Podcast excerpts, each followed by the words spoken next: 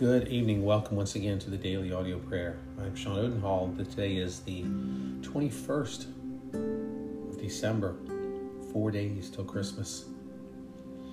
So tonight we will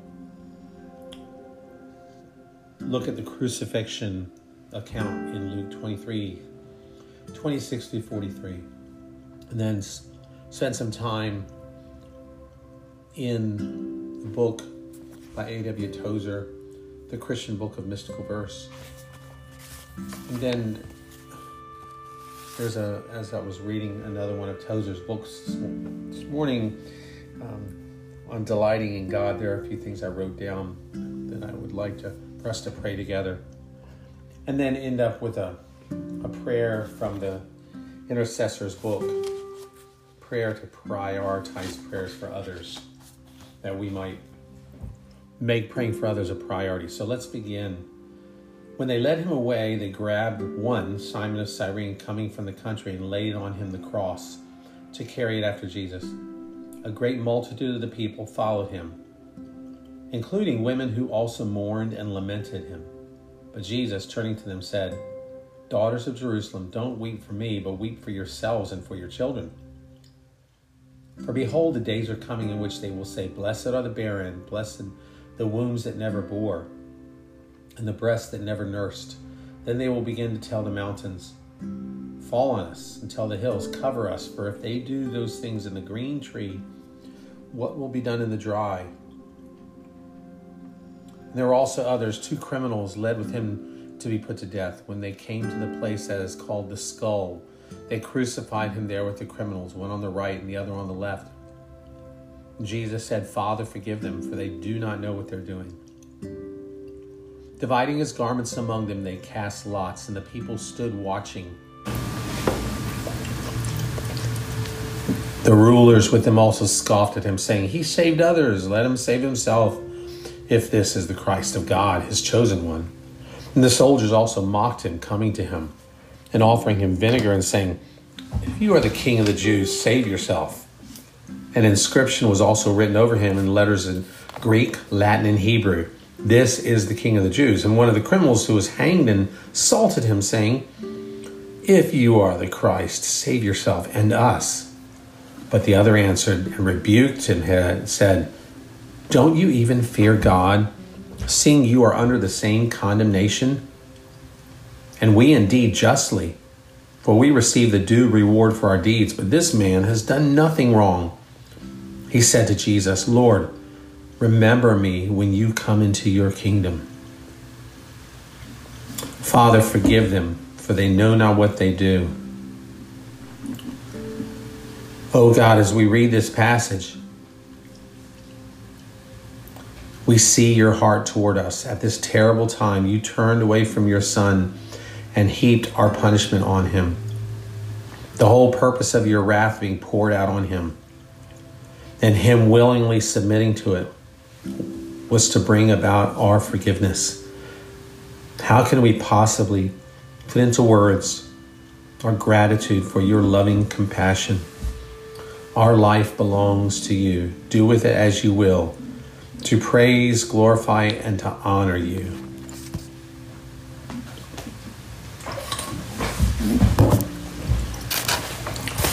Now, before the cross,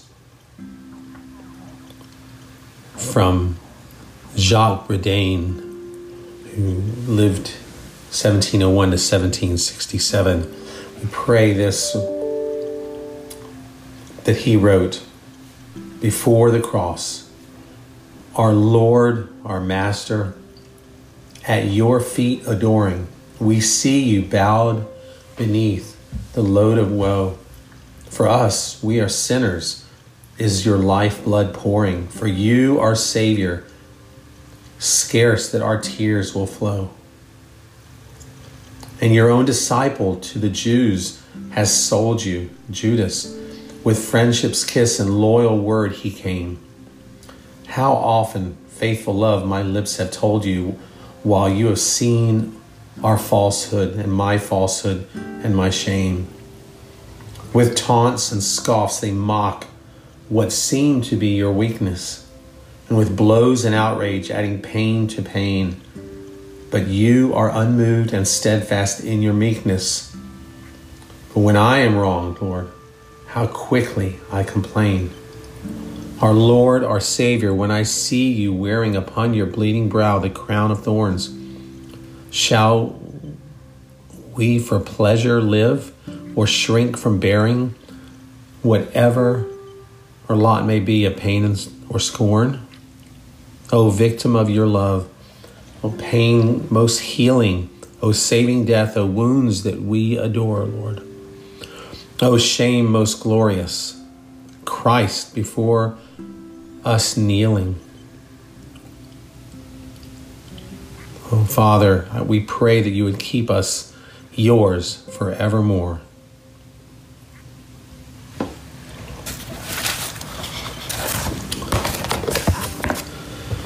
And Lord, may we, as we think about, as we desire our desires to delight in you, God,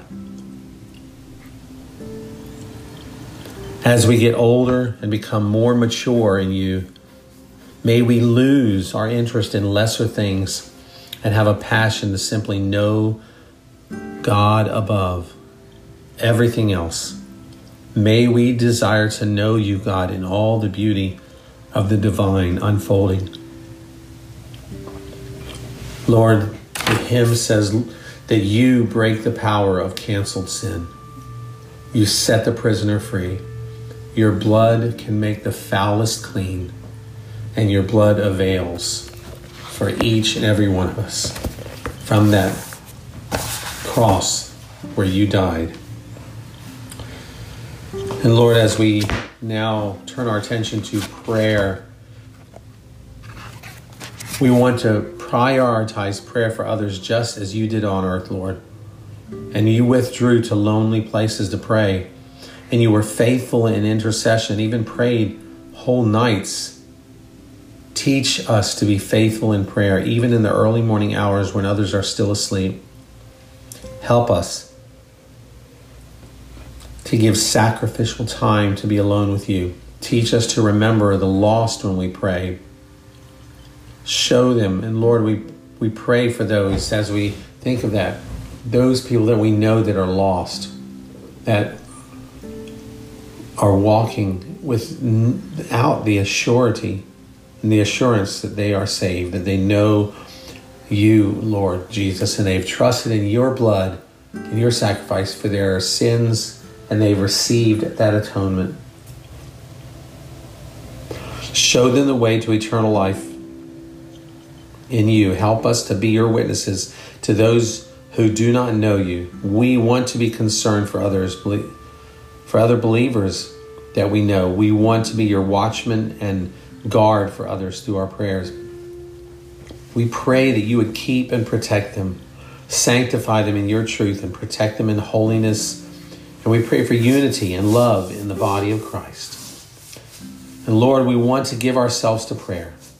Intercession is your chosen channel of blessing. You are committed to answering our prayers just as you answer the prayers of others for us.